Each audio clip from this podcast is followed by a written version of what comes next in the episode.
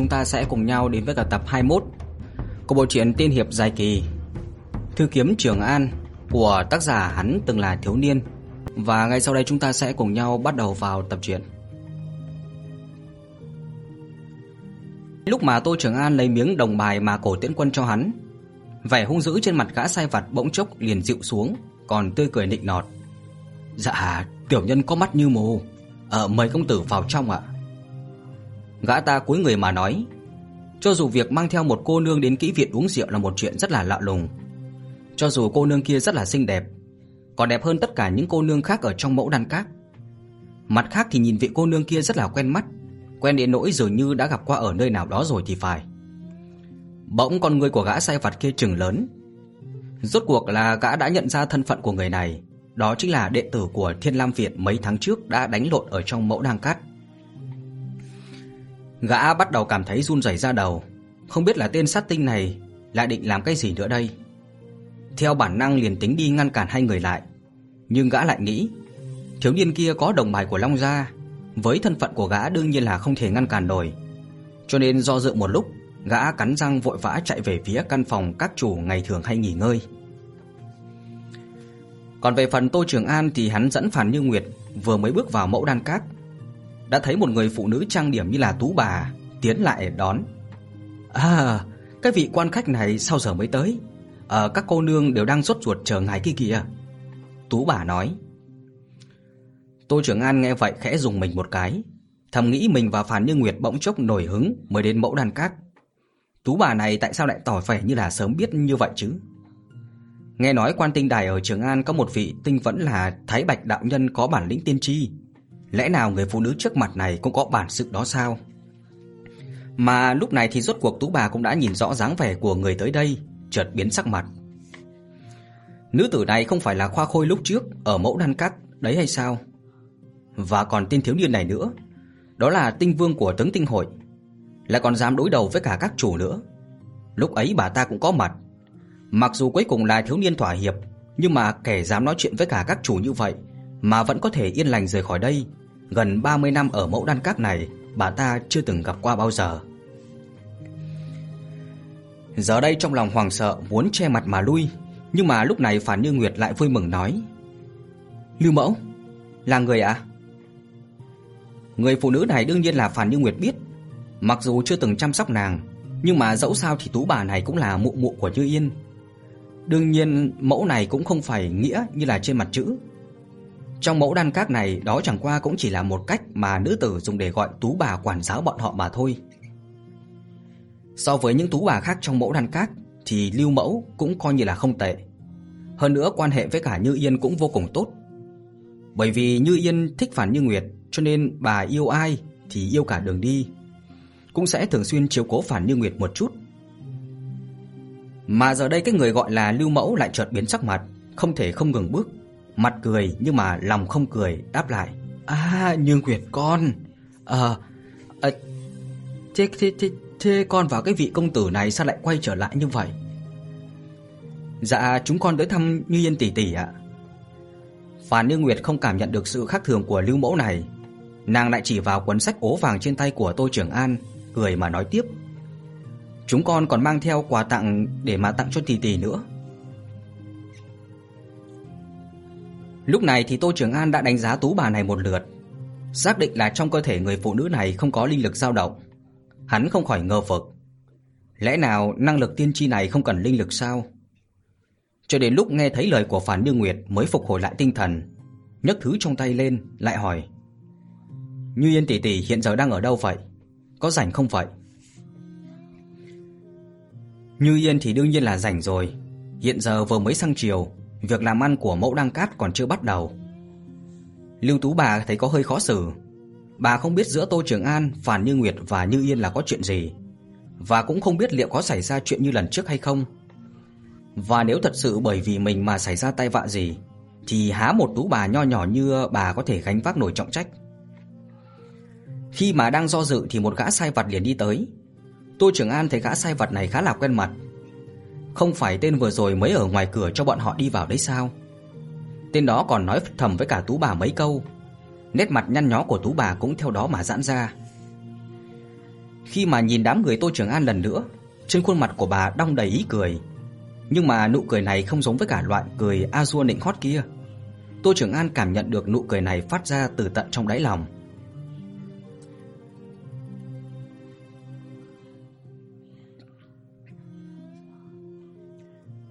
Bắc Thông Huyền thực sự đã trở lại rồi sao? Lưu Tú bà lúc này hỏi. Vâng. Phản Như Nguyệt gật gật đầu đáp lại. Tốt, ui dồi ôi, vậy thì cũng không uổng công con bé Như Yên ngốc nghếch kia chờ nhiều năm như vậy. Lưu Tú bà thì liên miệng nói ba chữ tốt, đôi môi thâm sắc vì tuổi tác cũng không khỏi run rẩy. Từ sau khi mà được các chủ mua vào mẫu đan cát, Như Yên là do một tay bà ta chăm sóc.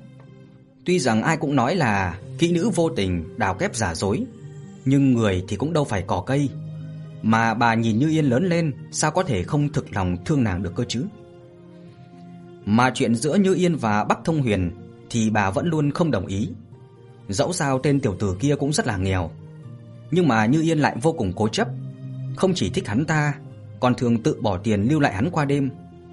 Vậy cũng thôi đi. Bắc Thông Huyền bặt vô âm tín suốt 10 năm, khi đó không biết có bao nhiêu quan to quyền quý muốn chuột thân cho Như Yên, nhưng nàng lại không đồng ý, nói thế nào là cũng muốn chờ Bắc Thông Huyền trở về. Nàng vốn tưởng rằng một đời nữ nhi cứ như vậy mà bị hủy hoại, lại không ngờ rằng nàng thực sự chờ được hắn. Không chỉ có vậy, Bắc Thông Huyền kia dường như còn làm cái gì mà tướng quân nữa. Mặc dù với thân phận của Như Yên, có lẽ không thể được cưới hỏi đàng hoàng, nhưng dựa vào tình cảm năm ấy, là một tiểu thiếp hay là vợ kế thì hẳn cũng chẳng thành vấn đề.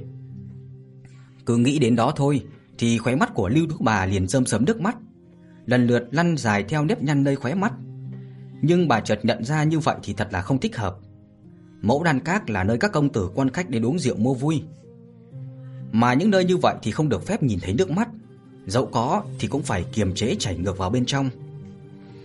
Mấy năm nay mò mẫm lăn lộn từ cô nương trở thành tú bà, đạo lý này từ lâu đã trở thành tín ngưỡng để mà sống yên phận của bà.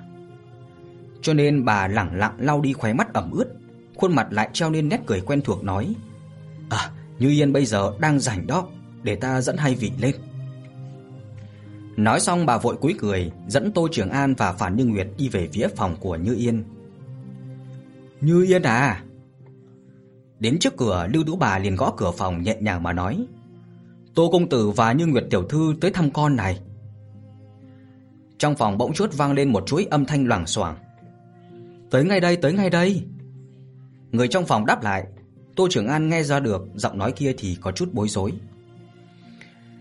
Như Yên mở cửa phòng, mặc dù xiêm y gọn gàng nhưng mà tay áo vẫn có một ít nhăn, đôi mắt thì sưng đỏ, son phấn trên mặt có chút loang ra, rõ ràng là vừa mới khóc.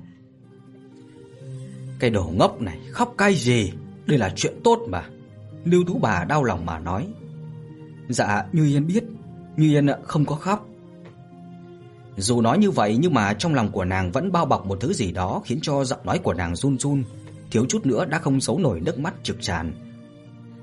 Nàng lại cẩn thận lau nước mắt, lúc này mới nhìn về phía Tô Trường An và Phản Như Nguyệt, ngạc nhiên xen lẫn vui mừng mà nói: "À, Tô công tử, Như Nguyệt, sao hai người lại đến đây vậy? Mau mau vào trong ngồi đi." Lưu Tú bà đứng ở bên cạnh lúc này cũng liền thức thời lui ra, dẫu sao bà vẫn còn khách nhân phải sắp xếp, không thể đứng ở đây quá lâu được. Về phần Tô Trường An và Phản Như Nguyệt thì đi theo Như Yên vào trong phòng của nàng. Căn phòng đó không lớn, thế nhưng mà trang trí rất là đẹp. Màn trướng màu phấn hồng, giường gỗ lim chạm khắc tinh xảo, còn có cả một làn hương nhàn nhạt, nhạt của nữ nhi nữa. "Này nhiên tỷ tỷ, tỷ đã nghe nói gì chưa? Bắc Thông Huyền sắp trở về rồi đó." Ba người còn chưa vừa ngồi vào chỗ ngồi, Phản Như Nguyệt đã đến trước mặt Như Yên kéo tay nàng mà nói: "Rồi, ta nghe rồi mà." Như Yên gật đầu liên tục. "Ta cũng chỉ vừa mới biết thôi." Nói xong nước mắt lại bắt đầu rơm rớm nơi khóe mắt của nàng. Nàng vội vàng lau chúng đi, rót chén trà nhỏ cho hai người mà nói: "Dạ, khiến cho hai vị chê cười rồi." Tô Trường An lại lắc đầu. Hắn cảm thấy đây là một chuyện rất là tốt và cũng là chuyện rất là đáng mừng. Mà hắn lại nhớ có một câu là vui đến phát khóc. Chắc hẳn là Như Yên cũng như vậy. Nghĩ một lúc, hắn đưa cuốn sách trong tay cho nàng. "À, tặng cho người này, Nhiên tỷ tỷ." Hắn nói. "Hả?" Như Yên ngạc nhiên hơi chần chừ nhận lấy cuốn sách thoạt nhìn có hơi cũ nát kia. Nam Uyển ca. Nàng đọc ra ba chữ trên trang sách, thắc mắc nhìn Tô Trường An. Đây là quà mừng, là một trong những câu chuyện mà ta thích nhất đó. Rất giống với cả chuyện của tỷ và Bắc Thông Huyền đại ca. Tô Trường An đáp lại. Lúc mà hắn nói thì thần thái nơi đáy mắt bỗng chốc sáng ngời, sáng đến mức mà Như Yên không khỏi sừng sốt. Mặc dù chuyện tặng người khác một cuốn sách làm quà mừng là một chuyện vô cùng kỳ lạ, nhưng nàng lại cảm nhận được sự chân thành của Tô Trường An. Nàng khẽ mỉm cười, nốt ruồi mỹ nhân ở khóe miệng cũng theo đó mà lộ ra một đường cong mê người. Nàng cẩn thận đặt cuốn sách ấy ở dưới ngăn tủ đầu giường, tựa như đó là một bảo vật vô giá. "Cảm ơn." Nàng đáp lại. "Ta nghe sư tỷ nói, ước chừng khoảng 2 ngày nữa thì Bắc đại ca sẽ trở về. Đến lúc đó nhất định y sẽ vội vã đến tìm tỷ thôi." "Ừ." Như Yên gật đầu. Nàng chờ ngày này đã lâu lắm rồi. Từ sau khi mà nhận được tin tức kia thì mỗi một phút, mỗi một giây đối với cả nàng đều như là qua một năm dài dằng dẵng. Nhưng mà cũng may đó không phải là sự chờ đợi vô thời hạn. Chỉ ít nàng đã có thể nhìn thấy tương lai mà nàng chờ đợi đã lâu kia. Nghĩ tới đây, nàng lại cười mất mát.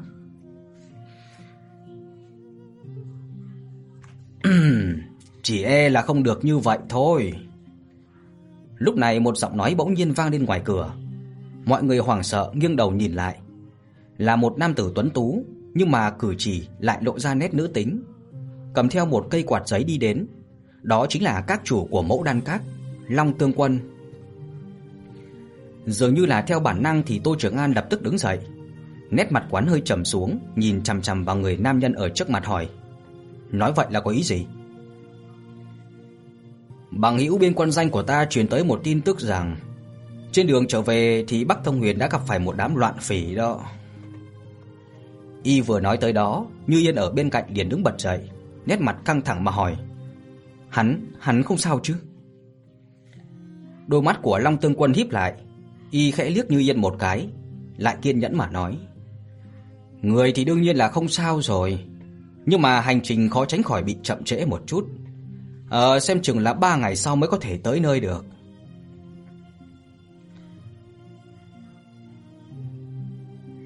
Nhưng mà ba ngày sau là đại thọ của Thánh Hoàng. Hắn đương nhiên là không có thời gian tới gặp ngươi nữa đâu. Dù thế nào cũng phải sau đại yến của Thánh Hoàng thì chắc là mới có thời gian rảnh cơ. Vậy sao? Trái tim đang treo lơ lửng của Như Yên chợt thả lỏng xuống. Nhưng nghe nói là phải đợi thêm hai ngày nữa. Nét mặt là phiếm chút mất mát, nhưng miệng thì lại nói: "Không sao đã tốt rồi. Nhiều năm như vậy còn chờ được, lại chờ thêm hai ngày cũng không sao cả." Tô Trường An và Như Nguyệt thấy dáng vẻ đó của nàng cũng đành an ủi, mà nàng cũng cười cảm tạ. Nếu muốn sớm nhìn thấy tình lang của ngươi thì à, cũng không phải không có cách đâu.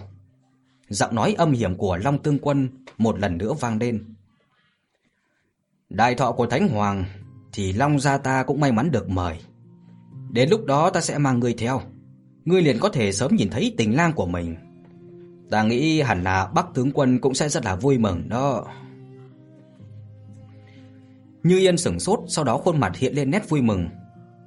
Thật thật sự được sao? Nàng hơi do dự mà hỏi. Long mỗ ta là người làm ăn, đương nhiên sẽ không làm cái chuyện không có lợi rồi. Có thể kết thiện duyên với cả Bắc tướng quân thì e rằng không có chỗ thiệt thòi. Long tướng quân phe phẩy cây quạt trong tay mà nói. Như vậy thật đã tốt quá. Như Yên còn chưa kịp nói gì thì Phan Như Nguyệt đứng bên cạnh đã reo hò nhào vào lòng Như Yên.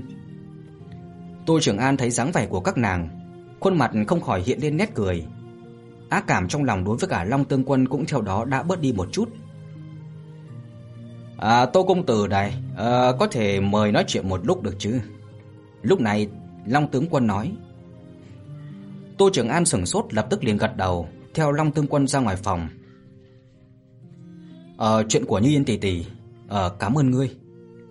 Đến khi mà hai người dừng lại, Tô Trường An mở miệng nói: "Không sao, nhưng Tô công tử thật là một người can đảm nghĩa hiệp. Chuyện gì cũng đều muốn giúp đỡ người khác nhỉ?" Tô Trường An nghe vậy có hơi ngượng ngùng. Hắn cảm thấy Lăng Tương Quân đang khen hắn. đang định nói vài câu khiêm tốn, lại nghe thấy y nói tiếp. Mà Tô công tử có biết Bắc Huyền Thông chính là loại người nào không? Loại người nào vậy? Nho sinh đó. Tô Trường An lại dừng sốt, không biết rốt cuộc lời nói của Long Tương Quân là có ý gì. Đang định hỏi thì lại nghe thấy Long Tương Quân chuyển lời nói tiếp. Trái lại thì những kẻ thất học biết bao trượng nghĩa.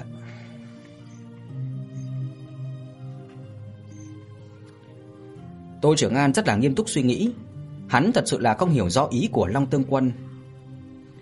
Hắn từ trước đến nay đều không thích những lời nói sắc bén như vậy, nhưng dường như là những người khác đều yêu thích kiểu cách nói như vậy. Nhưng mà thôi, dù sao cũng cảm ơn ngươi. Như Yên tỷ tỷ là một người rất là tốt. Hắn nói với Long Tương Quân như vậy. Long Tương Quân chỉ là liếc mắt nhìn hắn một cái, đúng là rất có phong tình. Bị chàng trai liếc mắt như vậy khiến cho Tô Trường An cảm thấy một hồi khó chịu. Toàn thân hắn nổi da gà, giống như tự đứng ở trong gió tuyết ở Bắc Địa vậy. Ta nói rồi, Long Mỗ ta làm người làm ăn, làm việc cũng không ngoại trừ là muốn tiền vốn sinh lãi. Ừ thì ít nhất là bản thân Long Mỗ thấy như vậy. Long Tương Quân mở quạt xếp trên tay, khe khẽ phẩy ra mà nói. Tô Trường An cảm thấy đây là một thói quen rất là kỳ quái. Vốn sắp đến mùa đông mà còn phe phẩy quạt giấy làm cái gì? Hắn không hiểu chuyện như vậy nhưng mà cũng không muốn hỏi lại. Bởi vì hắn đã gặp quá nhiều thứ mà bản thân không hiểu rồi.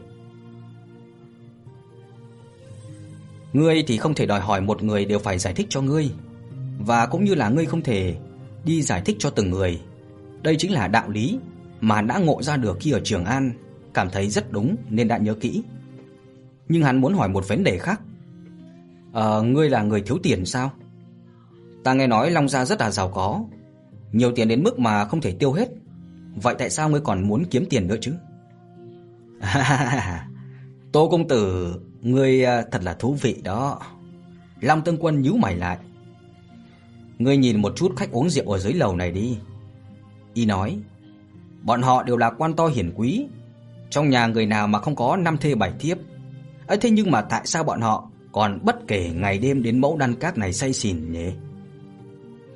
Nói đến đây y dừng lại một chút, khẽ liếc Tô Trường An rồi nói tiếp. Bởi vì đồ của người khác thì luôn tốt mà. Tô Trường An lại lắc đầu nói, không đúng. Người không giống với cả tiền bạc. Hả? Sao lại không giống chứ nhỉ? Long Tương Quân dường như khá là hào hứng, thu lại quạt xếp trên tay rồi quay đầu nhìn Tô Trường An mà hỏi. Tô Trường An ngẩn người, sắc mặt chợt trở nên có chút hồng nhuận phơn phớt. Hắn giống như là nổi lên dũng khí thật là lớn, nhìn thẳng vào mắt của Long Tương Quân mà nói. Giống như là sư tỷ, Tiễn Quân, còn có Như Nguyệt nữa. Tuy rằng các nàng đều rất là đẹp, nhưng mà mỗi người lại có một nét đẹp riêng, không ai giống ai cả. Nhưng tiền thì không giống như vậy. Một lượng bạc của ngươi cũng giống với cả một lượng bạc của ta. Đồ vật có thể mua được cũng tương tự nhau. Vì vậy mà số bạc này cũng chẳng có gì đặc biệt.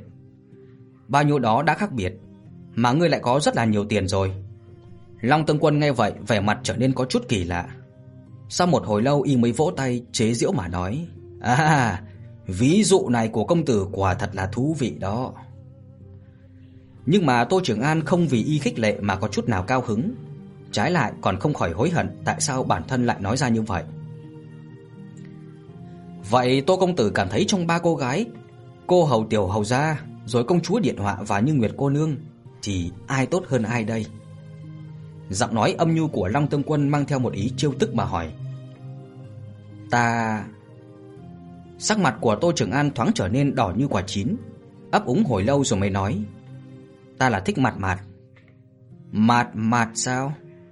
Long Tương Quân sững sờ, con ngươi chuyển động một cái, vỗ quạt xếp vào lòng bàn tay rồi giống như bừng tỉnh đại ngộ.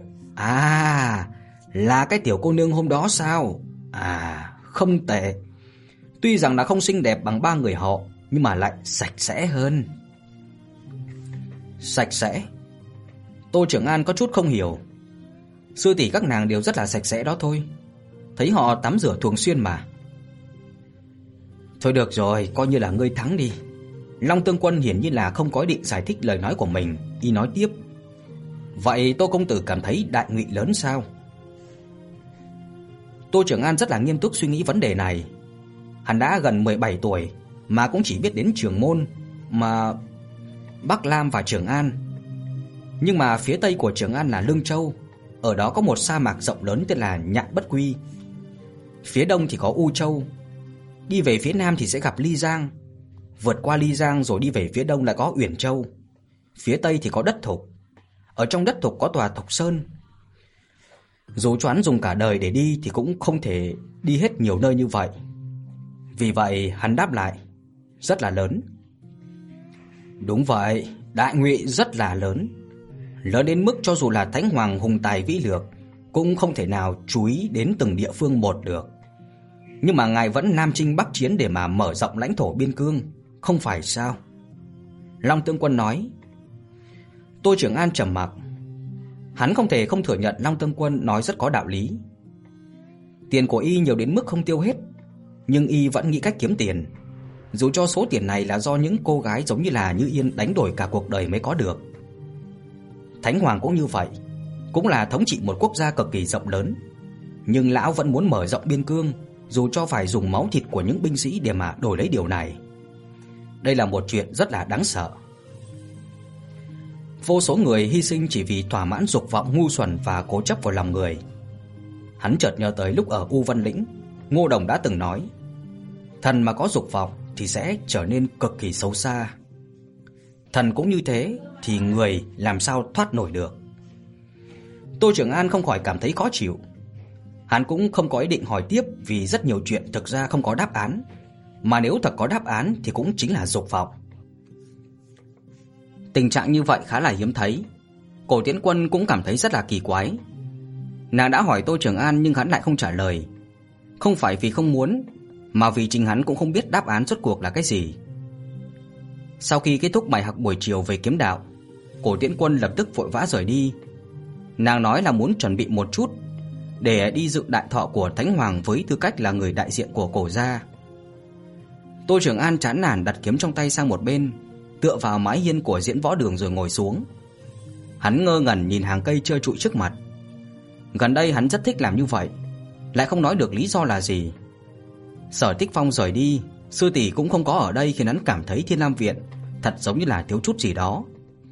Hơn nữa cuộc sống đại hiệp mắn hướng tới dường như cũng không tốt đẹp như là trong tưởng tượng của hắn. Hắn chợt nhớ tới đến Trường Môn, nhớ đến cha của hắn. Trường Môn lúc này hẳn bắt đầu có tuyết rơi rồi. Hắn lẩm bẩm. Tâm ngươi không có tĩnh nhỉ? Đúng vào lúc này một giọng nói trong trẻo nhưng lành lặn truyền đến. Tô Trường An quay người nhìn lại, thì thấy Thanh Loan mặc áo xanh không biết đã đứng sau lưng hắn từ lúc nào. Hắn vội vã đứng lên, phủi phủi bụi trên mông, sau đó nhìn Thanh Loan và nói: "Sư thúc, người chưa rời đi sao?" Thanh Loan lắc đầu nói: "Ngươi như vậy sẽ không luyện kiếm tốt được đâu." Tô Trường An nghe vậy thì hơi lúng túng, gãi đầu. "Ta biết rõ, nhưng mà trong lòng ta hôm nay rất là khó chịu." "Vì sao chứ?" "À vì một chuyện thôi." "Chuyện của ngươi sao?" "Cũng chẳng phải." Vậy nếu đã không liên quan đến ngươi thì nghĩ đến để làm gì chứ? Tô Trường An sững sờ, cảm thấy Thanh Loan nói không có đạo lý. Hắn thử sửa lại. Nhưng mà người cũng không thể chỉ nghĩ đến bản thân mình. Vì sao không thể? Ví dụ như là bằng hữu của người xảy ra chuyện thì sao? Tô Trường An còn chưa nói hết thì giọng nói lạnh như băng của Thanh Loan đã cắt ngang lời của hắn. Ta chẳng có bằng hữu. Vậy ví dụ cha mẹ của người xảy ra chuyện. Thanh Loan nghĩ đến người cha đã đưa nàng đến tinh thần các, nói: "Cha mẹ ta đã mất sớm." Vậy nếu như là sư phó của người là Khai Dương sư thúc tổ xảy ra chuyện thì sao chứ? Thanh Loan trầm mặc. Nàng nghĩ đến sư tôn của mình là các chủ tinh thần các. Mặc dù người lãnh đạm lại không hề có tình cảm, nhưng mà một tay đã nuôi lớn nàng, còn truyền cho nàng công pháp tối cao Thái thượng vong tình dục. Nếu như là người gặp phải chuyện không may thì bản thân sao có thể không để ý tới. Giữa nàng và sư tôn của nàng hẳn là cũng có một đoạn nhân quả. Nhưng tu vi của người đã tới thái thượng, đó là cảnh giới của thánh nhân, thoát khỏi trần tục, không bị quy luật nhân quả tác động. Cho nên cái đoạn nhân quả giữa nàng và sư tôn thì không hoàn chỉnh. Mặc dù thật sự tồn tại, nhưng sẽ không hề ảnh hưởng đến nàng tu luyện thái thượng phong tình dục, ít nhất là với cảnh giới bây giờ của nàng. Nhưng điều này vẫn khiến cho Thanh Loan nhận ra được sự đáng sợ của nhân quả. Cho dù là đoạn nhân quả không hoàn chỉnh giữa nàng và sư tôn, cũng sẽ khiến cho tâm cảnh được tu luyện mấy trăm năm của nàng bị rung động một chút. Nếu như tiếp tục ở nơi trần tục này, rồi không cẩn thận dính phải đoạn nhân quả khác, thì tâm cảnh vô trần vô cấu mà nàng vất vả tu luyện sẽ có nguy cơ bị phá. Vì vậy nàng quyết định phải mau chóng kết thúc đoạn nhân quả với Tô Trường An, rồi sớm trở về tinh thần các. Sư thúc, từ lúc mà người tới Trường An đã là ra ngoài dạo chơi bao giờ chưa? Tô Trường An chợt hỏi. Thanh Loan lúc này mới thoát khỏi dòng suy nghĩ, lắc đầu nói, "Ta chưa." "Vậy thì chúng ta đi dạo đi." "Ta đã đến gần một năm rồi mà cũng chưa từng đi dạo đúng nghĩa lần nào cả." Tô Trường An vừa cười vừa nói, hắn cảm thấy khó chịu trong lòng nên nghĩ đến đi ra ngoài một chút là sẽ tốt hơn. Thanh Loan sững sờ.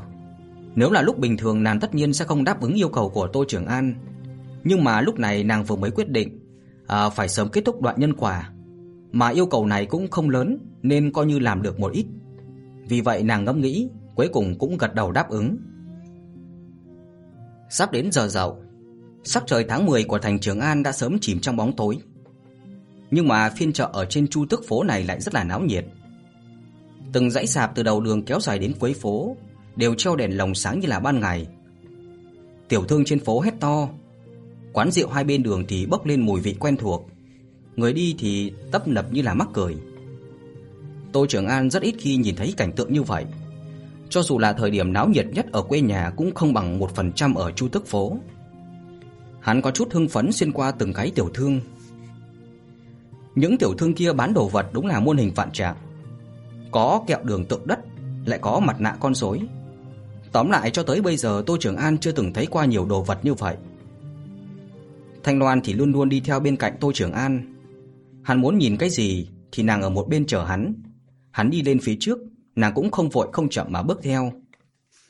Nhưng nàng đối với cả những người buôn bán hai bên đường lại không chút hứng thú. Theo nàng thì những vật kia đều chế tác thô thiền, lại không hề có giá trị sử dụng. Ví dụ như là con rối kia chẳng hạn. Thanh Loan thấy chúng tạo hình cứng ngắc à, cũng không có năng động, lại không thể nói, tệ hơn cả một con dã thú trong rừng. Nàng cũng không rõ vì cái gì những người này lại à, lấy chúng để mà kiếm sống.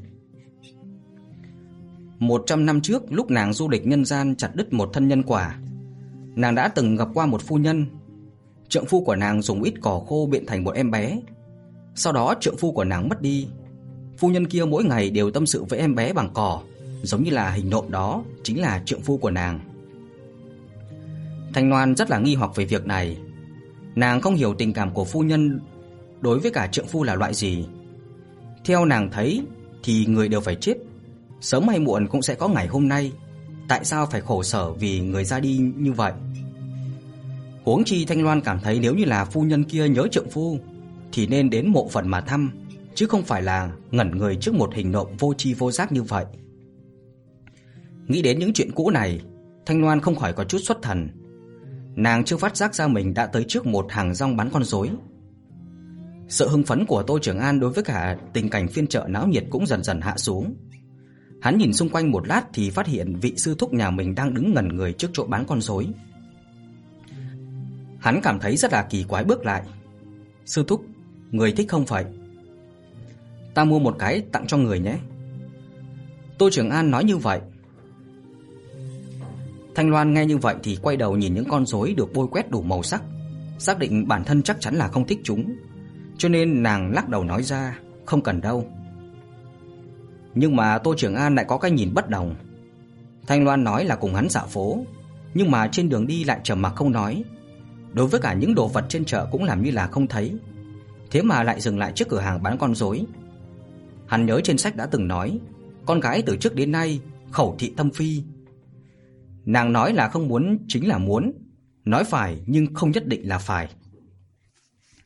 Có nghĩa là miệng nói một đường thì tâm nghĩ một nẻo. Tô Trường An liền khẳng định phán đoán trong lòng mình. Hắn chân thành đứng trước hàng rong chọn kỹ lựa chọn khéo một phen. Và cuối cùng hắn từ bên trong một đống con rối chọn ra một cô gái mặc áo xanh. Là nàng. Tô Trường An nói như vậy, sau đó nhanh nhẹn dùng cùng với cả chủ quán thương lượng giá tốt rồi trả bạc. Cho người này. Hắn đưa tới con rối mới nhìn qua có vài phần tương tự Thanh Loan. Ta cũng chẳng thích đâu. Thanh Loan lắc đầu nói ra. Lúc nàng nói ra lời này, nhìn thẳng vào mắt của Tô Trường An, con người trong mắt thanh tịnh như là một đầm xuân thủy, người có đôi mắt như vậy nhất định là không nói dối. Tô Trường An rất nhanh liền ý thức được dường như là bản thân đã hiểu lầm chút gì rồi. Nhưng lần đầu tiên tặng đồ cho con gái lại bị cự tuyệt, là một chuyện rất là xấu hổ, đồng thời cũng rất là mất mặt mũi. Mà mặt mũi đối với cả một đao khách là một thứ cực kỳ trọng yếu. Đây chính là đạo lý mà Sở Thích Phong nói cho Tô Trường An, hắn tôn sùng nó như là ừ, tín điều vậy. Cho nên hắn kiên trì nói ra. Người khác mà tặng người đồ vật ấy, người mà nói không thích là một việc rất là không hợp đạo lý đâu. Vậy sao? Thanh Loan ngẩn người. Nàng từ trước đến nay rất là hay giảng đạo lý cho nên có chút chần chờ. Có đạo lý này thật sao? Tự nhiên là có mà. Tô Trường An nhìn ra Thanh Loan có chút dấu vết buông lòng nên hắn vội vàng gật đầu nói như vậy. Vậy thì được rồi. Sau khi có chút chần chừ, Thanh Loan vẫn thò vào tay nhận lấy con rối. Người khác tặng đồ vật, cho nên bảo quản thật là tốt đó. Làm mất hoặc là hư rồi cũng là một việc rất là không hợp đạo lý đâu. tôi Trường An dần dần nắm rõ tâm tư của vị sư thúc này, cho nên hắn bổ sung thêm. Ừ. Thanh Loan âm thầm ghi nhớ đạo lý này, sau đó nàng đem con rối mình không thích cẩn thận từng ly từng tí để vào trong ngực. Thôi được rồi, chúng ta qua bên kia xem đi. Tô Trường An chợt phát hiện cách đó không xa có người đang tụ tập rất là đông, dường như đang nhìn thứ gì đó kỳ lạ. Hắn liền hào hứng dâng lên, lôi kéo Thanh Loan một đường chạy tới. Tay của Thanh Loan bị Tô Trường An giữ chặt, một sát na kia nàng vô thức muốn phản kháng, nhưng nàng chợt nghĩ đến, đứa bé trai này dường như cũng là một người giảng đạo lý. Hắn kéo tay mình chắc là có đạo lý của hắn, nếu mình tránh ra ngược lại mình là người không hiểu đạo lý. Cho nên sau khi nàng do dự một chút, vẫn là tùy cho Tô Trường An lôi kéo mình chạy về phía biển người kia.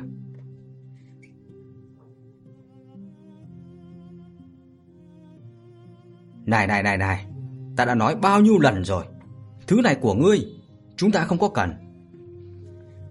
Vừa lúc mà Tô Trường An kéo Thanh Loan vào đám người, liền thấy một người đàn ông thân cao mã đại, ăn mặc sang à, trang phục hộ vệ, đang quát mắng một chàng trai khác. Chàng trai kia khoảng 25-26 tuổi, dáng người gầy yếu tựa như là một cơn gió thổi cũng có thể thổi bay được. Y mặc một bộ áo gai bình thường, có lẽ do thường xuyên giặt rửa nên đã đổi màu trắng bệch. Nhưng y lớn lên lại trông tuấn tú, ánh mắt có chút sưng phù, sắc mặt thì trắng bệch như người mang bệnh. Vì thế cả người nhìn qua có chút lôi thôi chán trường. Trong tay của y lúc này đang ôm lấy một chồng giấy trắng. Chàng trai ôm chặt đến mức trên tay cũng nổi đầy gân xanh.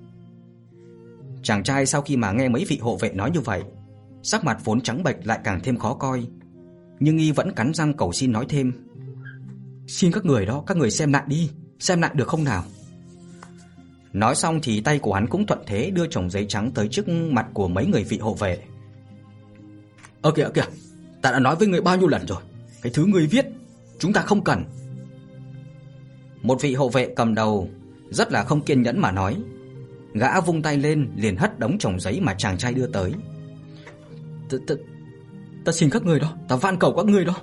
Các người các người xem lại đi, xem hộ ta lại đi." Chàng trai kia dường như là chưa chấp nhận câu trả lời như vậy, y vẫn như trước, chưa từ bỏ ý định đưa tới tập giấy. "Ta nói rồi, cái thứ ngươi viết, nhưng mà chúng ta đây không cần." Hộ vệ kia hiển nhiên đã bị chàng trai chọc thêm vài phần giận dữ, gã vất tay đẩy đồ vật chàng trai đưa tới lần nữa. Có lẽ lần này gã dùng sức thật là lớn, hoặc giả vì thân thể của chàng trai quá mức là gầy yếu, cho nên y lảo đảo mấy cái liền ngã sang bên cạnh. Trong giấy trắng kia y xem như là chân bào, cũng từ trên người mình tung lên giữa không trung. Sau đó lại rơi xuống như là những bông tuyết. Con mắt của chàng trai đột nhiên trợn to. Y nhìn xem từng trang giấy bay tán loạn, lập tức bỏ, bỏ đứng dậy, sau đó y dùng tốc độ nhanh nhất có thể đạt được mà xuyên qua đám người, nhặt từng tờ giấy để vào trong lòng. Nhưng nơi đây là phố xá sầm uất, nhiều người lui tới như vậy, Những trang giấy kia của y không thể tránh được bị người ta dẫm lên.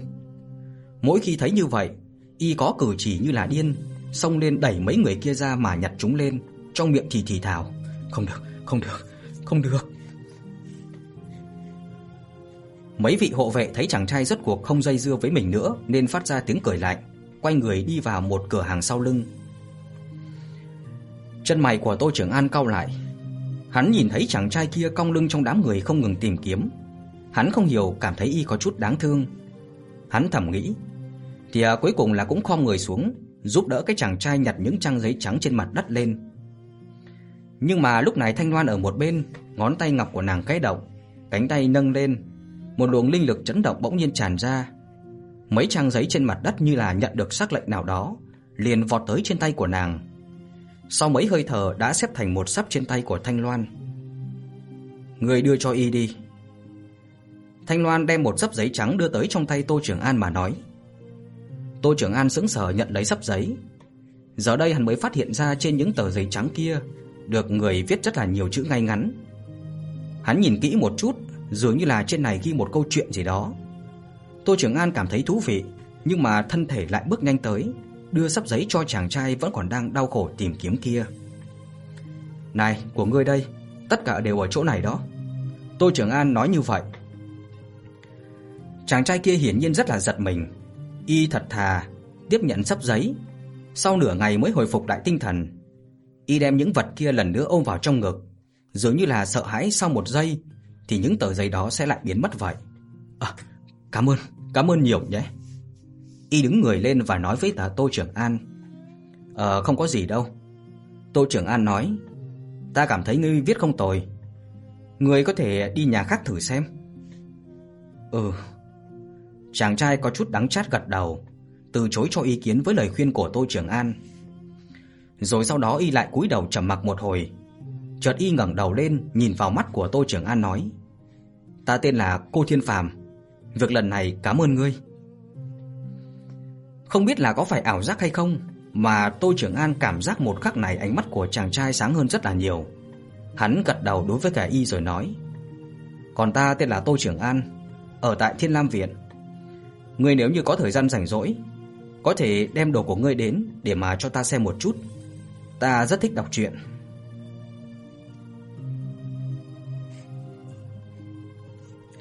Mồng 8 tháng 10 Tô Trường An hôm nay kết thúc sớm việc tu hành kiếm đạo. Phán Như Nguyệt đã chuẩn bị xong một chậu nước ấm cho hắn.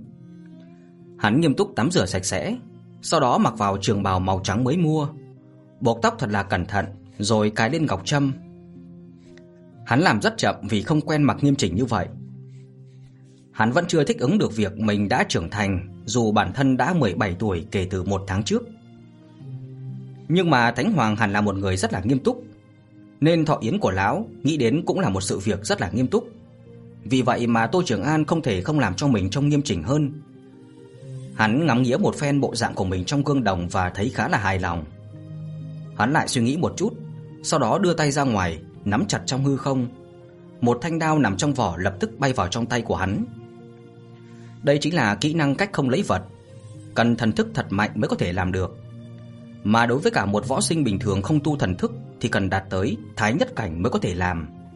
Nhưng Tô Trường An với tu vi tụ linh cảnh đã sử dụng được, nên có thể nói đây là một chuyện rất là khó tin. Tô Trường An đeo đao trên lưng rồi nhìn một lượt quanh phòng để mà xác định mình không làm rơi vật gì. Sau đó quay người đi ra cửa phòng. Đến khi hắn mở ra cửa viện thì một chiếc xe ngựa đã dừng ngay trước cửa. Người chính là Tô công tử sao? Một người thị vệ đi tới chắp tay với Tô Trường An mà nói. Tô Trường An ngẩn người nói: "Ừ, chính là ta đây." "Vậy thì xin mời lên xe. Ta nhận lệnh của Ngũ hoàng tử đến đây để mà đón người." Thị vệ kia nói. "Ừ." Tô Trường An khẽ gật đầu. Hắn đang lo mình không biết đường đến hoàng cung, bây giờ có người dẫn đường, tất nhiên là vô cùng tốt. Hắn không nghi ngờ gì, bèn nhấc chân bước lên xe ngựa. Đây là một chiếc xe ngựa rất là tốt, hoặc có thể vì thị vệ đánh xe có tay nghề cao, nên Tô Trường An ngồi trong xe không hề thấy lắc lư mà lại cực kỳ thoải mái, dễ chịu. Nhưng hắn vẫn có chút nhàm chán. Thành Trường An này rất là lớn, với tốc độ của xe ngựa thì cũng phải mất nửa canh giờ mới đến được hoàng cung, Hắn có chút hối hận vì không mang theo Như Nguyệt. Đương nhiên không phải vì hắn không có ý đó, mà chỉ là Như Nguyệt giống như là không muốn đi lắm, vì vậy hắn cũng sẽ không biến cưỡng. Hắn cũng thử bắt chuyện với cả thị vệ kia, nhưng mà y nhìn qua thì trẻ tuổi, lại có miệng lưỡi nhà quan, ra sức tán thưởng Tô Trường An. Vì vậy mà không đến một khắc thì Tô Trường An liền mất hứng thú. Ở trong bầu không khí yên lặng thì xe ngựa rốt cuộc là đến nơi, Chu Tước môn. Đây chính là cửa chính của hoàng cung đại ngụy, cũng là nơi ở của vị thánh hoàng quân lâm thiên hạ kia. Tô Trường An bước xuống xe ngựa, phát hiện có một biển người như là thủy triều ở bên cửa ra vào. "Tô công tử, mời đi bên này." Thị vệ kia nói rồi dẫn Tô Trường An đi tới phía bên đám người. Những người đứng ở chỗ đó đều là thiếu niên, thiếu nữ tầm tuổi Tô Trường An. Đây là người của đại diện của học viện. Tô công tử đợi lát nữa đi vào cùng bọn họ là được. Ngũ hoàng tử và công chúa điện hạ đã đợi ở bên trong. À, vậy tiểu nhân xin cáo từ trước vậy." Thị vệ kia nói. "Ờ." Tô Trường An khẽ gật đầu rồi nói một tiếng cảm ơn với cả người thị vệ. Hắn quay đầu nhìn về phía đám thiếu niên thiếu nữ, sau đó có một giọng nói chợt vang lên. "Trường An, Trường An." Đó là giọng của một cô gái mà Tô Trường An cảm thấy rất là quen thuộc. Hắn tìm xung quanh đám người nhưng mà không thấy được gương mặt trong trí nhớ của hắn. "Ở đây này, ở đây." Giọng nói kia lại vang lên. Tô Trường An lúc này mới nhìn thấy một cô gái đang vẫy tay với hắn. Trong lòng hắn vui vẻ, bèn chen lấn để đi vào phía bên kia. Đến lúc hắn tới được chỗ đó thì quần áo trên người đã có chút lộn xộn. Nhưng hắn vẫn rất là vui, vì vài gương mặt tươi cười quen thuộc đã xuất hiện ở trước mắt của hắn. "À, Cổ huynh, Mạt Mạt, Kỳ Đạo, Lận Như nữa, các người cũng tới cả sao?" Hắn hỏi như vậy. "Hay, sao chúng ta lại không thể đến được chứ?" Kỳ Đạo liếc hắn một cái bất mãn mà lẩm bẩm. "Ngươi cho rằng chỉ một mình ngươi rất giỏi hay sao? Chúng ta ở trong học viện cũng đều là tinh anh nổi tiếng đó." Tô Trường An rất là xấu hổ, lúng túng gãi đầu, muốn giải thích một chút gì đó. Lại nghe Cổ Ninh ở một bên vừa cười vừa nói: "Tô huynh đừng nghe Kỳ Đạo nói linh tinh. Mặc dù chúng ta ở trong học viện cũng nổi trội hơn mọi người một chút thôi, nhưng mà xác thực thì không có tư cách tham dự thọ yến của Thánh Hoàng đâu. Chúng ta có thể được vinh dự này đều là hướng hưởng ánh sáng của Tô huynh cả đấy." "Hả?" Tô Trường An sững sờ không rõ lắm nên hỏi: "Chuyện này thì có liên quan gì đến ta chứ?" Ngươi thật là khờ hay là giả ngốc vậy? Ngươi chính là đồ đệ của Mạc Thính Vũ, đồ tôn của Ngọc Hành, có được danh hào Tinh Vương. Trước đó vài ngày còn cứu cổ tiểu hầu gia nữa. Kỳ đạo dành lời nói, ngươi chính là dòng tộc địch độc đinh của Thiên Lam học viện. Sau này Thiên Lam học viện không phải do ngươi định đoạt sao? Mà chúng ta là đồng môn của ngươi, nên là học viện phái chúng ta tới thì tự nhiên là muốn định bợ ngươi rồi. Đúng vậy, đúng vậy. Hơn nữa ta nghe nói Sở Tiền Bối Sở Thích Phong, Thành Tinh vẫn, có phải thật không vậy? Tô Mạt ở một bên hỏi. Ừ. Tô Trưởng An gật đầu. Chỉ có điều người đã trở về Giang Đông rồi.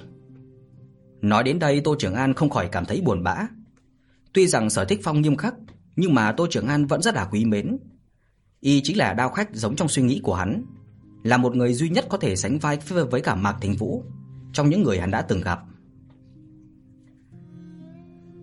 Ước hẹn trăm năm giữa Sở gia và bệ hạ hình như là cũng sắp tới rồi.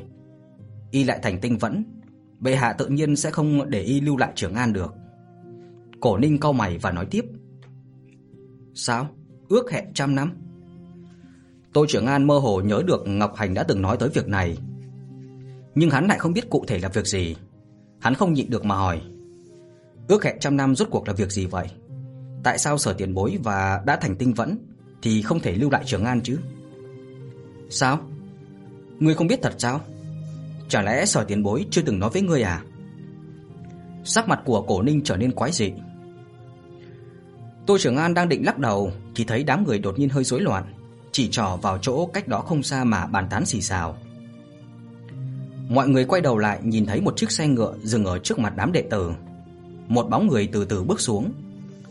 Đó là một thanh niên khoảng 20 tuổi, mặt mày như sao, mũi thẳng tắp, mặc cẩm y màu đen, mang một thanh trường thương màu đỏ trên lưng. Một cơn gió thu thổi qua tay áo của chàng trai, Y đứng ở đó, như hòa làm một với cả cây thương kia, một luồng khí tức âm u lạnh lẽo tràn ra. Hả? Là Mục Quy Vân đó. À, đệ nhất địa bảng kìa. Là con trai của thái úy đó. Tô Trường An mơ hồ nghe được vài thứ như vậy từ trong đám người đang bàn tán. Mục Quy Vân sao? Tô Trường An nhắc đi nhắc lại cái tên này. Hắn đương nhiên là biết rõ y, đó chính là cái tên ờ, được người ta thường xuyên nhắc tới.